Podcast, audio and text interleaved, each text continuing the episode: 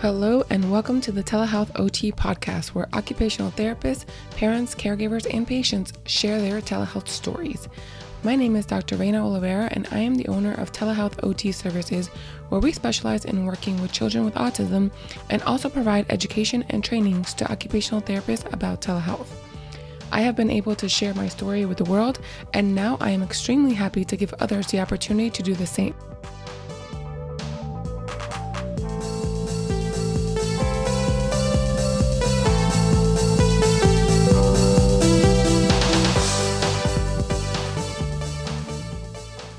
Right, welcome everyone to this week's episode. We are rolling with the Canadians back to back. That was purely coincidence. I just found out Sarah's also in Canada, like Lindsay. So, welcome, Sarah, to the show. Thank you so much for being here. I've been looking for someone who's doing telehealth with adults, so I can't wait to hear about your story. But first, tell us how you first learned about occupational therapy. Yeah, good question. So I first learned about occupational therapy when I was in high school. So I worked at a summer camp for kids with disabilities through uh, the Easter Seals, and so that got me really interested in working in in the area of um, of healthcare. And I was we had some occupational therapists come into the camp so that you know to do some training with the camp counselors. So that was uh, a, a, bit of a good experience for me to learn about OT. Um, and then I had the opportunity in high school to do a job shadow for a couple days. There was um, a, uh, a, religious holiday off school that I didn't celebrate, but my, a huge population of my school did. So I was uh, told to find someone to shadow. And I ended up getting, uh, I was following a, a physiotherapist at um, a treatment center. But as I was following the physiotherapist, I realized I was much more interested in what the occupational therapist was doing. Uh, so that's how I found out about it. Yeah. Wow. I love that you, there, you, there we are. I love that you've known about it for so long. Like I always put people in two categories, like the ones that knew about it from the very beginning, and then those of us that didn't know about it until like later, like second career type stuff. So right, I'm yeah. fascinated. When people are like, "Yeah, I've known about it like since high school." I'm like, "All right, like I, I don't know, I missed it. I missed the memo, but here we are." So, well, I can't even. I wanted to jump into my next question, but I can't even help but like see. I wish this was there was like a visual for everybody else that's listening. But you're you're in your therapy office. I'm assuming because there's like a therapy mm-hmm. ball mm-hmm. and a couple of things. So is this where you're doing your telehealth? Well, all right, we'll backtrack. Where did you first yes. hear? Where did you first hear about telehealth? And then we'll jump into your office space. Sure. Well, I've been doing telehealth um, as a hybrid model since before COVID, um, and I've been doing entirely for the last year. Um, but uh, so I'm I'm in Ottawa, uh, which is a spot which gets some pretty severe winter conditions.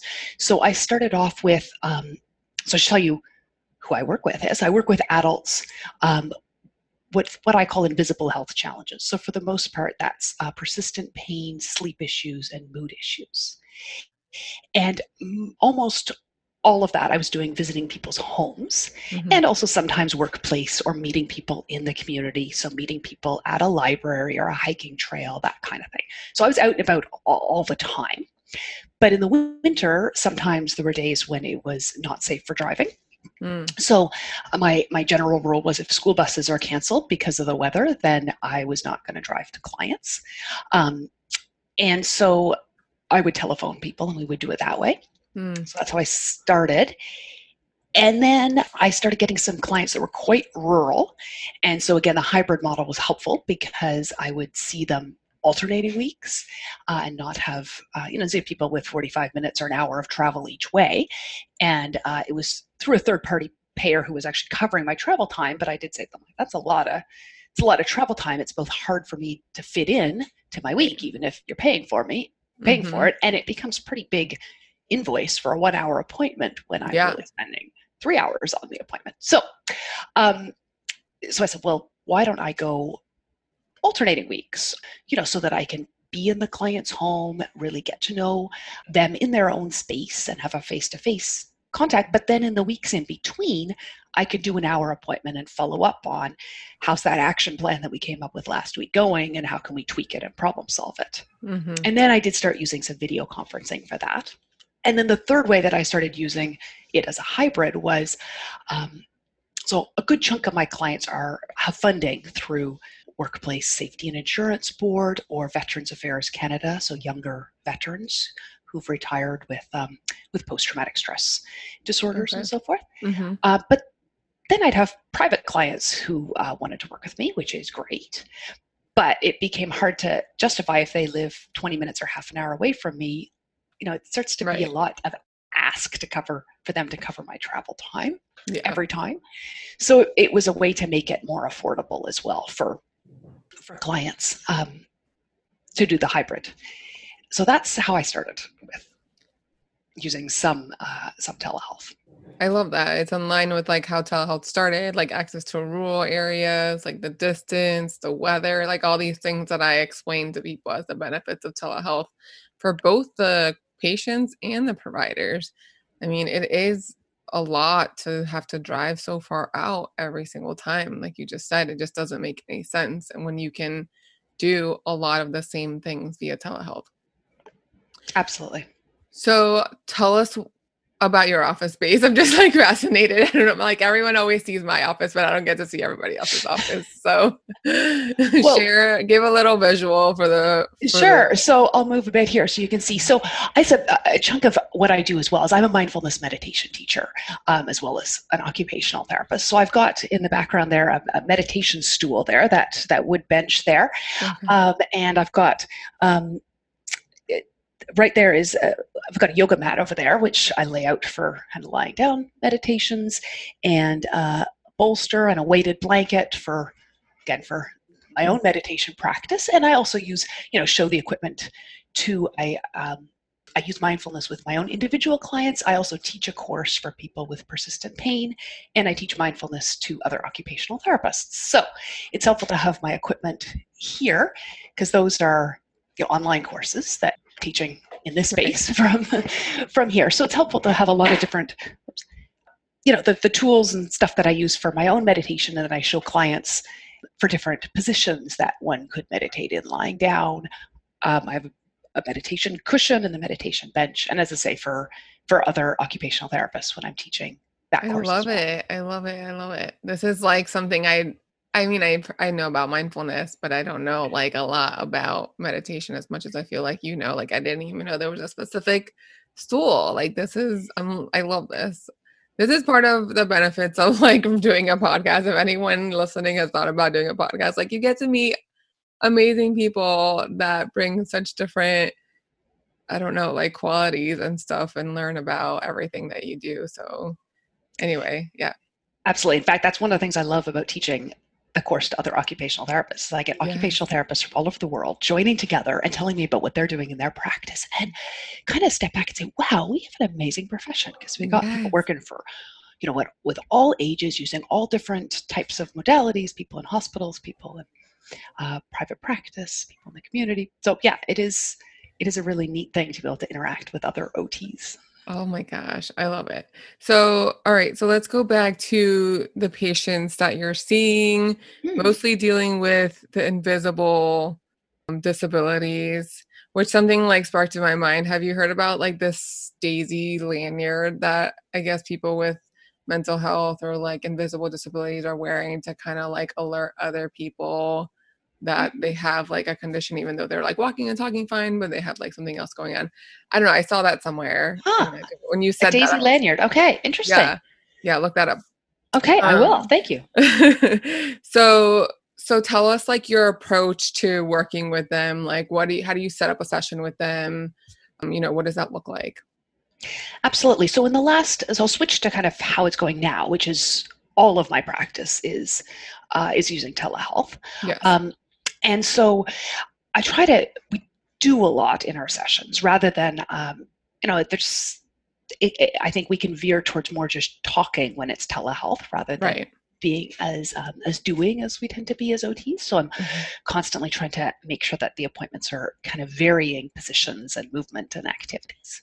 So most of my sessions would start with some type of grounding exercise.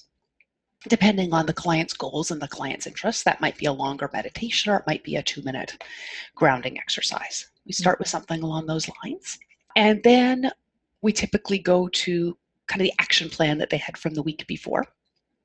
um, which often has to do with plans that they had for, for meals, plans that they had for exercise, um, how the, any particular changes that we made um, went to, with their sleep habits.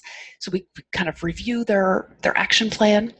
And then often we're doing something like if they had to follow up with a specialist or uh, they might, they might make a phone call during the appointment because I try not to leave people at the end of the appointments with a huge list of things to do. I want people to feel kind of on top of it at the end of the appointment. They feel like, okay, I got some stuff done. I'm on a roll. Let me keep going rather than, oh my gosh, I just had this OT appointment. Now I've got to do all this stuff. Yeah. So sometimes that means they're washing their dishes in the middle of the appointment. For people that I'm struggling to get outside these days, especially with the pandemic, mm-hmm. I've done quite a lot of appointments where um, so normally I'm using secure video conferencing. So I right. use a plat. I have um, a practice management software, and I use the, the video conferencing over that. But if I'm trying to get people outside more, we'll put on our earbuds and get our telephones, and they'll walk and I'll walk. And so we'll do our problem solving and stuff on our distanced walking I appointments. I love it. I love it. Like this this cross between like nature based and telehealth, which seems so like far apart, but you've totally just blended it together by both of you going outside for a walk. That's amazing. That's uh, amazing. Uh, um, because yeah, that's particularly during during COVID been a really big challenge. A lot of my clients live by themselves. Yeah. And a lot of them you know, we'd worked up to them using gyms, for instance. Okay. And that's those have been closed. So it's uh yeah. and it's hard to motivate yourself to get outside when it's super cold, right? Yeah, for, for people sure. who aren't winter sport enthusiasts. Yeah. so one of the biggest questions that I get asked all the time is how do you establish rapport via telehealth? So give us your version of how you're connecting with these clients, especially uh, the adults that you're seeing like i feel like it may be even harder for me i can connect with a kiddo by like talking about a favorite toy of theirs like it just seems like easier so walk us through how you establish rapport yeah, so I think it. I do find it easier to establish rapport when we start with video, um, and not everyone has the technology to do that. Not everyone has a device with a camera or enough internet. So that adds a different challenge. But assuming people have video, I find I start with the video. And, you know, we will we'll leave things like going for a walk um, till a bit later. And I would say I'm doing it the way that I do it normally. So you mentioned yes. about asking a kid about a favorite toy. I'll see someone in the room that they're in, and uh, you know there might be a wedding photo or a photo of a kid or a dog walks in, so I've got a, you know, there's something in their home environment to um, to see. The practice management software I use doesn't let people put a background on or anything like that, like Zoom. So there's, yeah. you know, there's something I can see from them. I'm not seeing them sitting on a dock or whatever right background they've chosen. So that's helpful. And I'm asking them right away, you know, what changes do you want to make? And how can I help you with that? What can I do to support you? I'm trying to give them some tools right away. We're like, during the assessment phase. It's a bit more dynamic. I find at the first, at the beginning of doing some of these assessments, I'd ask people to show me around their house. Well, that was like watching the Blair Witch Project. Like it was just, it was, I'd be kind of seasick by the end. So I've stopped that. Instead, if people do need um, some specific adaptations, like if people are saying, I'm really, you know, scared of falling in the shower with this back pain, I'm really stiff, I'll get them to walk away from their computer, go take some still photos. Mm-hmm and email them to me or upload them yeah. into their file for me so that I can look at the still photos with them. So it's a way for me to get to know their place without them, you know, showing me around where I'm kind of left uh, not understanding what's where.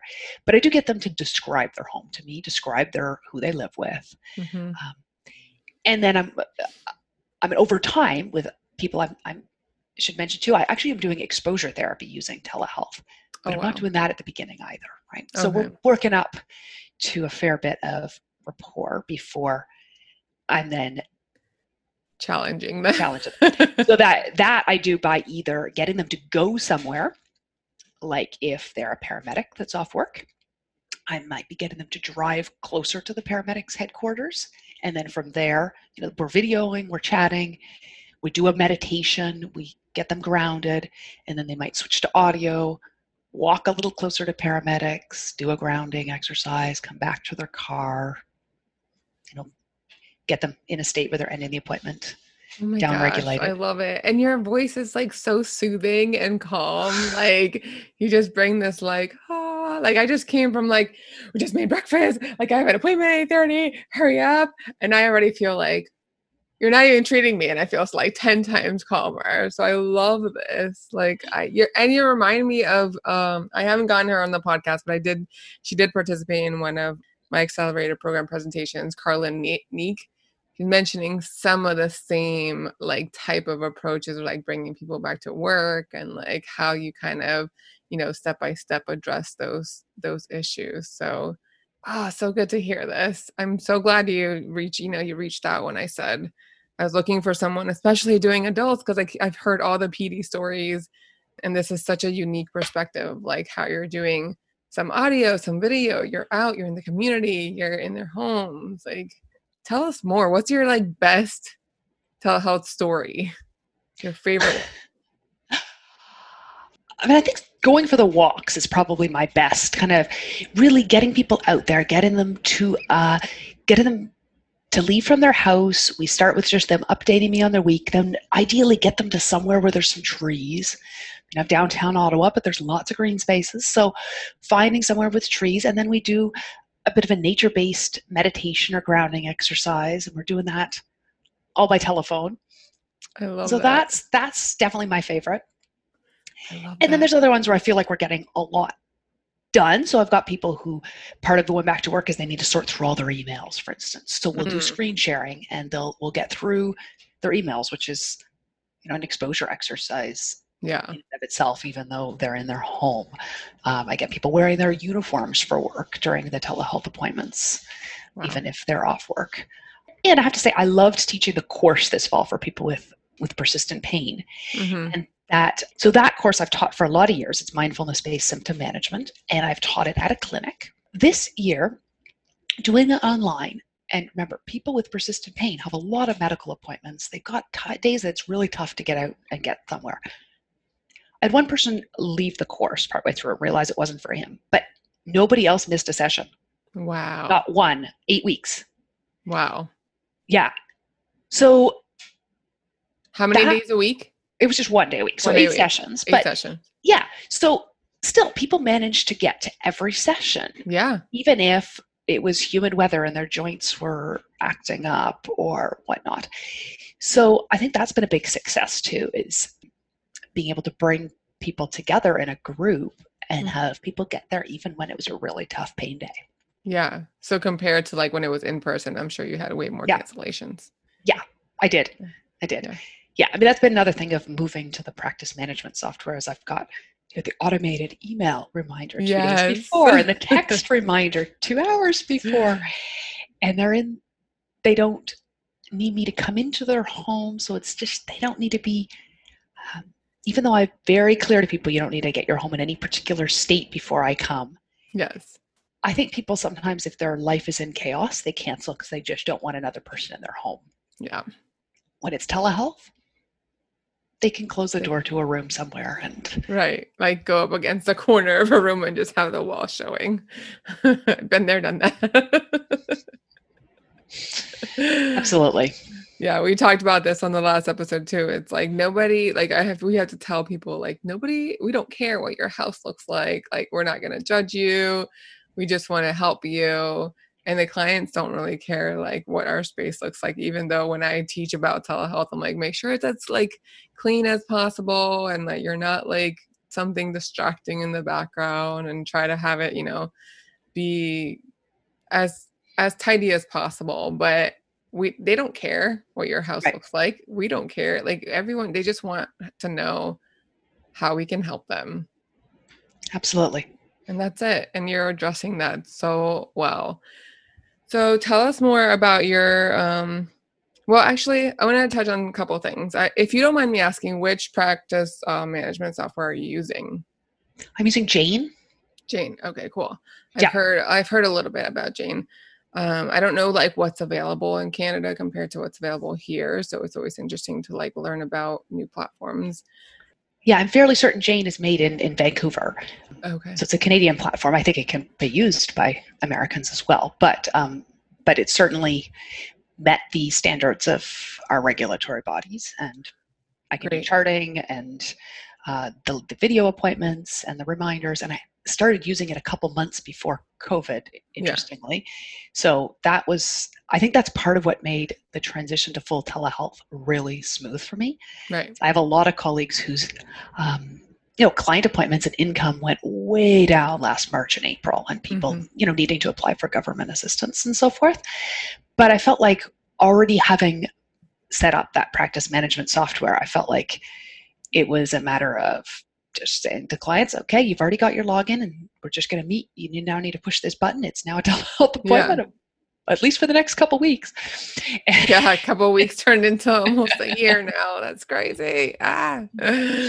Absolutely. Yeah. So it's been really helpful. Oh, good, good, good. Okay. So tell us about the course. Like, who, how are you getting people into this course? How are you differentiating like your course from one on one treatment? Give us a little insight from the like entrepreneur perspective.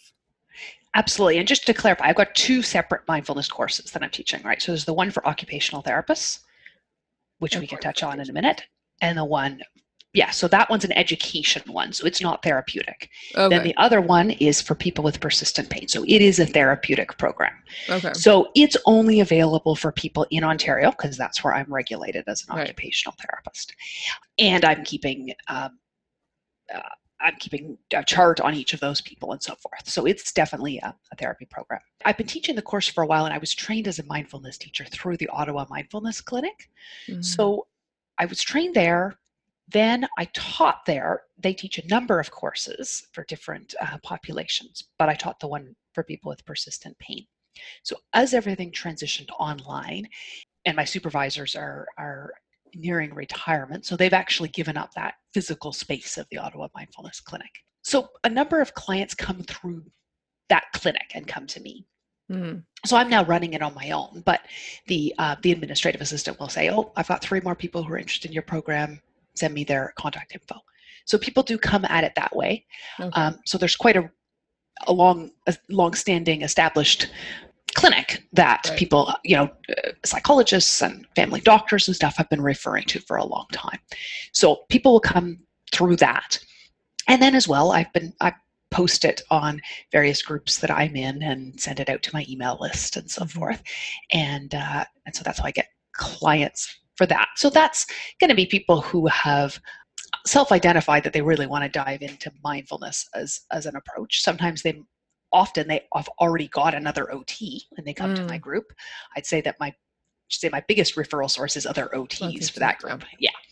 So um so they might already be working with their OT. Their OT says this would be a good thing for you to dive into more seriously or more in more in depth. So then they'll come to that course. Versus Gotcha. my if somebody calls me for a discovery call as a private client, I'll put that out as an option as well, assuming I'm offering it in the next couple months.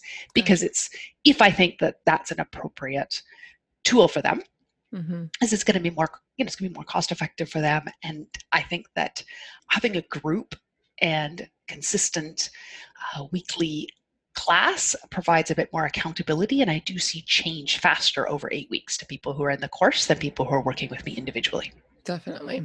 I agree. individually we can get a little sidetracked right i can say okay Right. this is what we're going to do over the next eight weeks and then i show up and say okay what's you know how did that action plan go this week and they say well let me tell you what this is what's going on with my son and my mother's sick and you know then we end up sort of problem solving that stuff rather than sticking with stay in the course right Yeah. that's important Right. and i think a lot of the times people aren't necessarily ready to dive into a course where they're going to stay on a predictable um, curriculum and predictable home practice every week Right. Yeah, I'm I'm doing like a small group coaching and I think the accountability is definitely bigger than one-on-one. Like they have to come in weekly and report what they've done to the group and it's like when they don't have something, like they didn't accomplish anything that week, they're like, "Oh." And so like the next week they're like, "Okay, wait, we're to like we really got to show up for this group and like make sure we're doing you know the things that we said we were to do." So I totally can see that.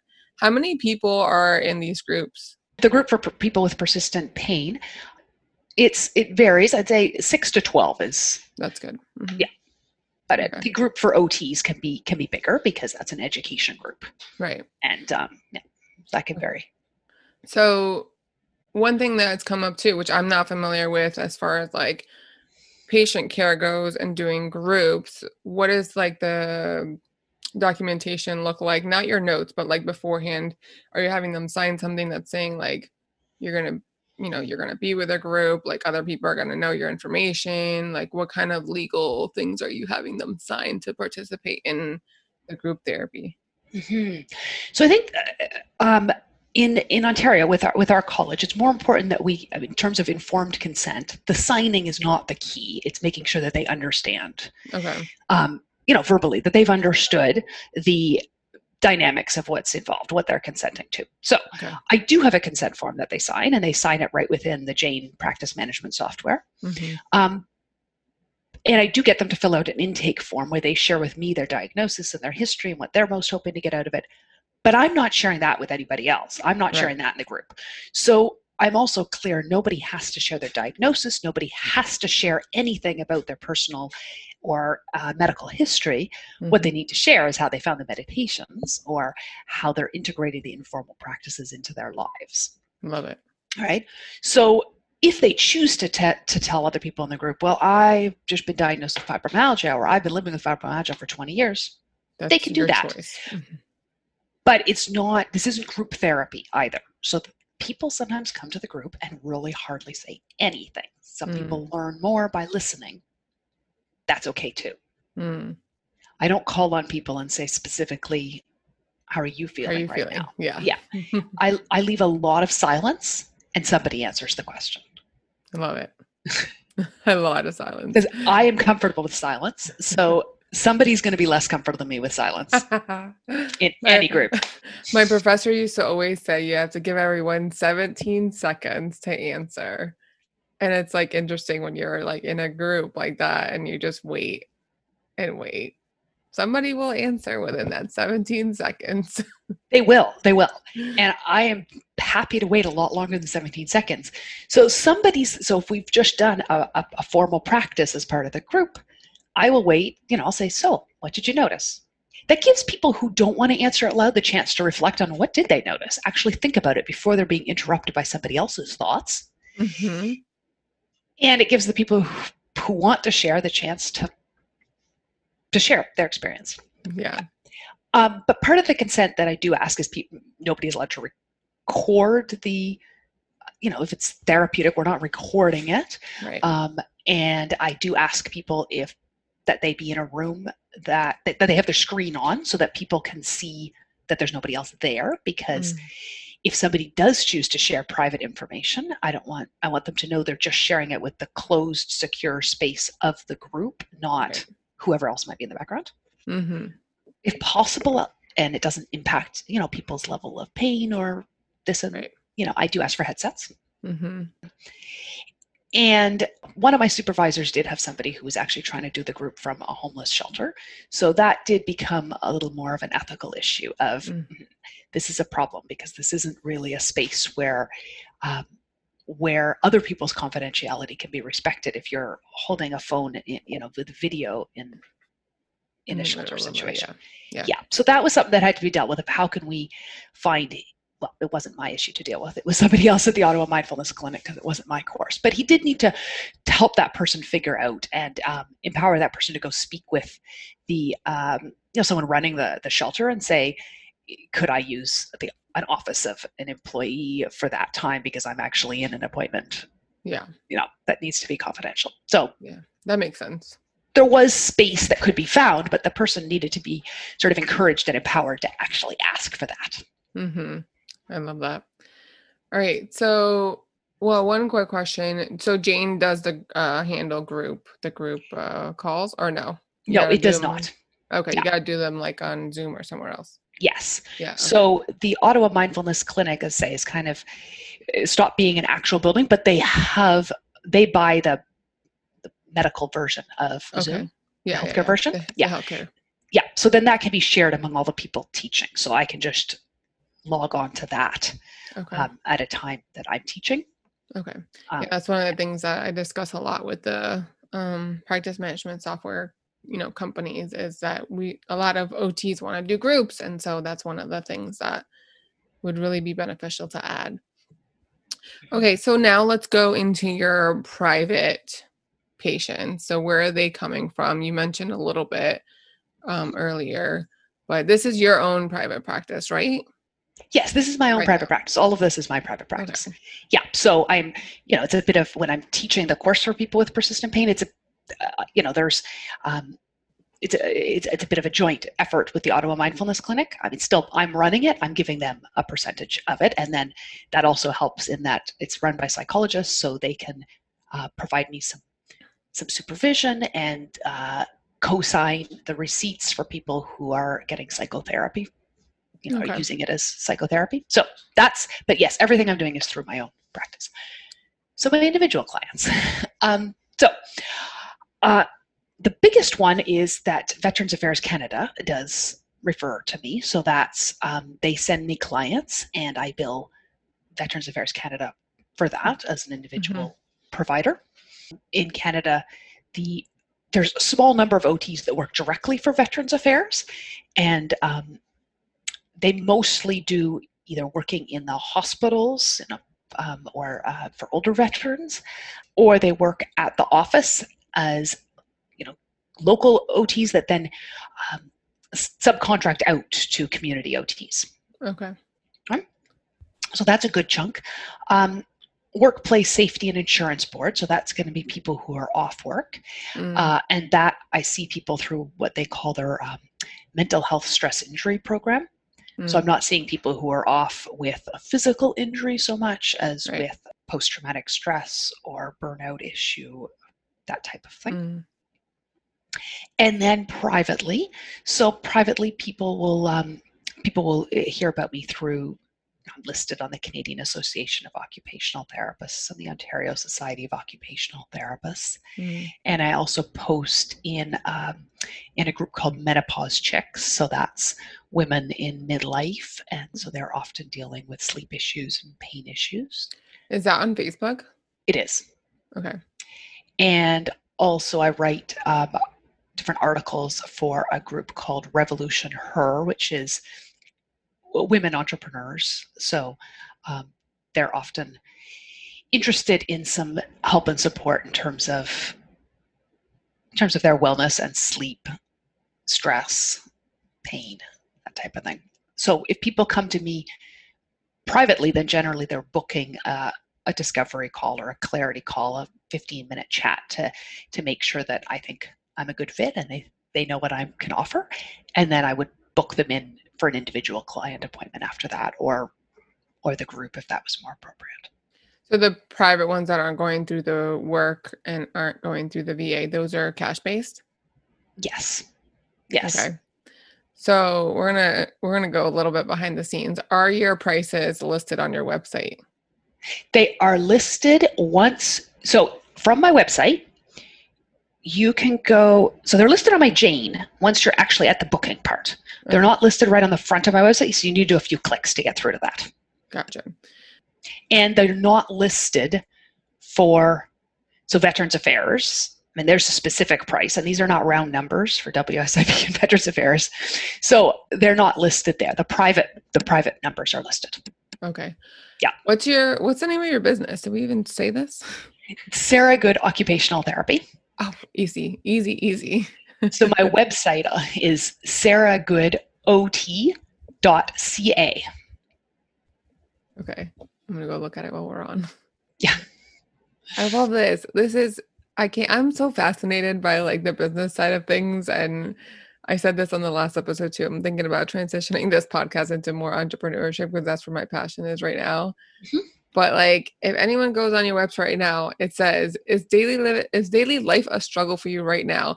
Dealing with stress, fatigue, pain, and overwhelm." You're automatically hitting the pain points right there, the emotion right there, front and center on your website. I absolutely love it. I'm not gonna keep going into it, but I this is something for my uh, my coaching, my business coaching clients right now to mm-hmm. to learn from, and I so we love looking at other other practitioners' websites and kind of seeing what's done well and what's not. So very good.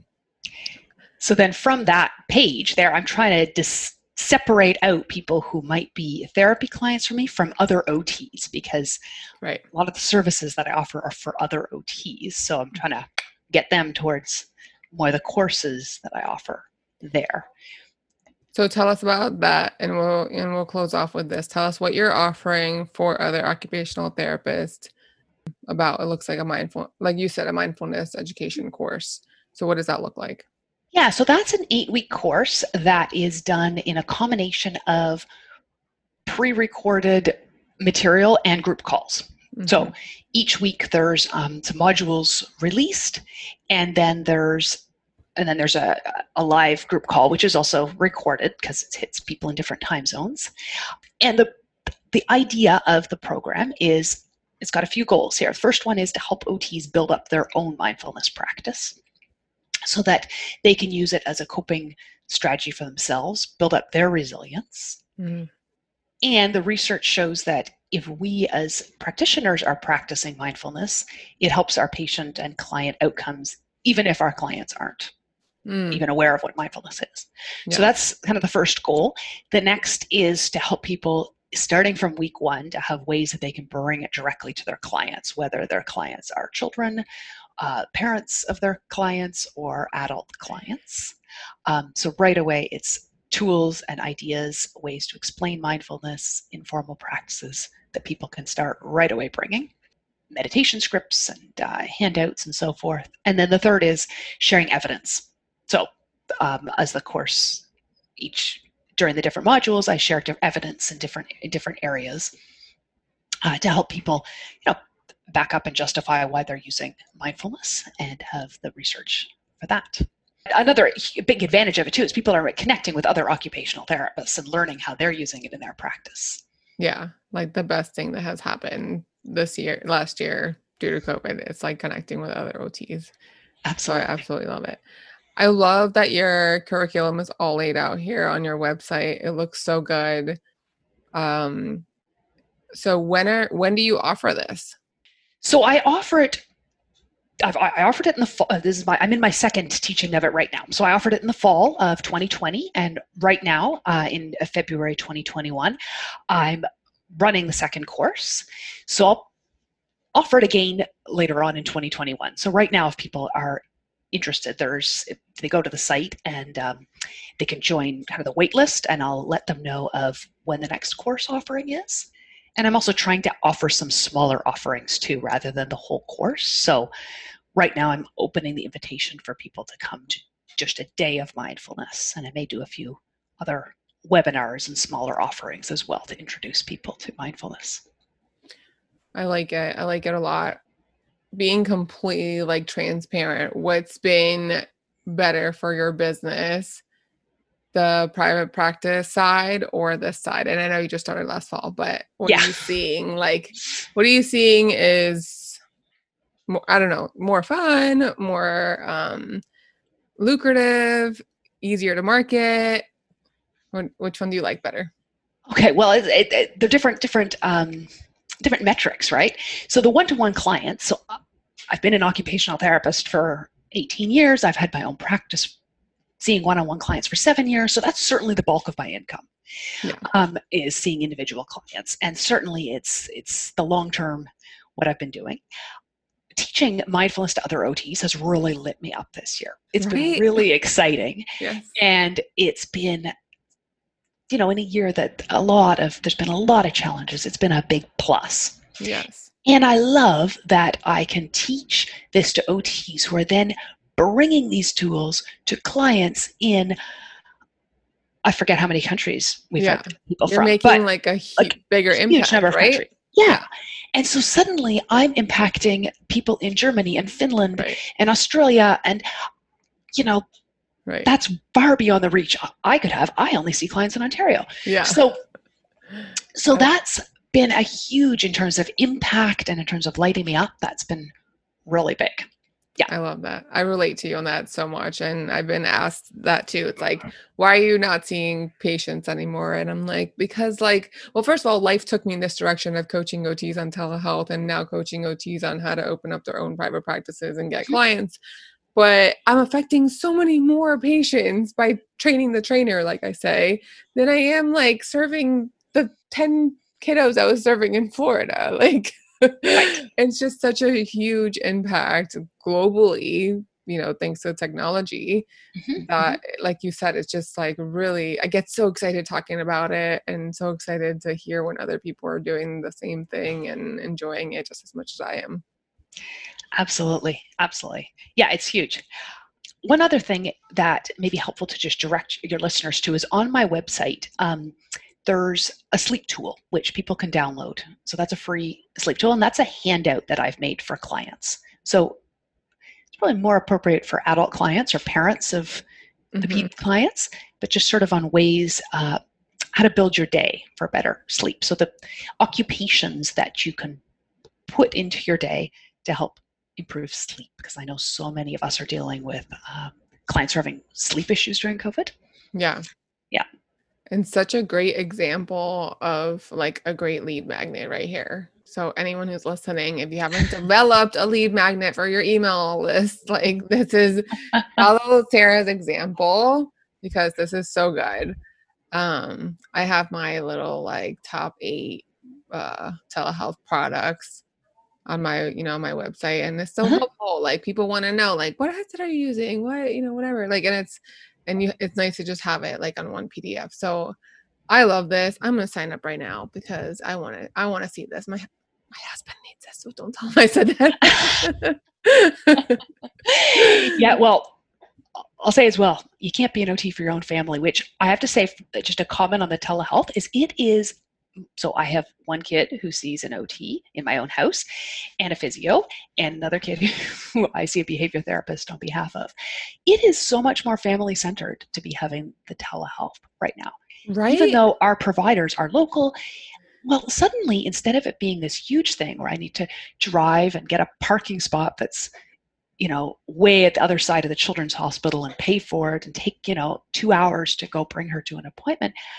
Suddenly, she goes down to the basement with her laptop and does her physio with the physio. I mean, it's yeah, huge difference. Yeah. so, so I have to say that that's something as well as a, you know, receiver of healthcare that that um, telehealth services can really be much more family centered. Yes. I meant to ask you earlier too. Are you involving like caregivers? I guess it depends on the individual, but are you involving caregivers as much or most of your um, you know your clients don't really need that additional like caregiver coaching or anything like that? Yeah i mean i would say with my clients i wouldn't label it as i mean most of my clients wouldn't have someone that i would say is a caregiver per se but sometimes people pre- prefer ask their spouses to be there and that is wonderful. So okay. um that's so just like an additional yeah. support system but exactly. not necessarily like a caregiver. Gotcha. Yeah yeah. Cool Oh, well, thank you so much for being here. I've learned so much, and Welcome. I'm so glad I got the opportunity to get to know you and learn about what you're doing because you're doing amazing things. So, kudos to you for being in the online space in every form of the way. well, thank you. Thank you so much for having me. It's been wonderful to talk to you. And yeah, thanks All for right legitimizing a bit more the telehealth that we're doing these days. Yes, we need we need more stories. So if anyone listening wants to hop on the show, shoot me an email. I'll put Sarah's link in the comments in the show notes, and I'll put my email in the show notes too. So, all right, everybody, take care.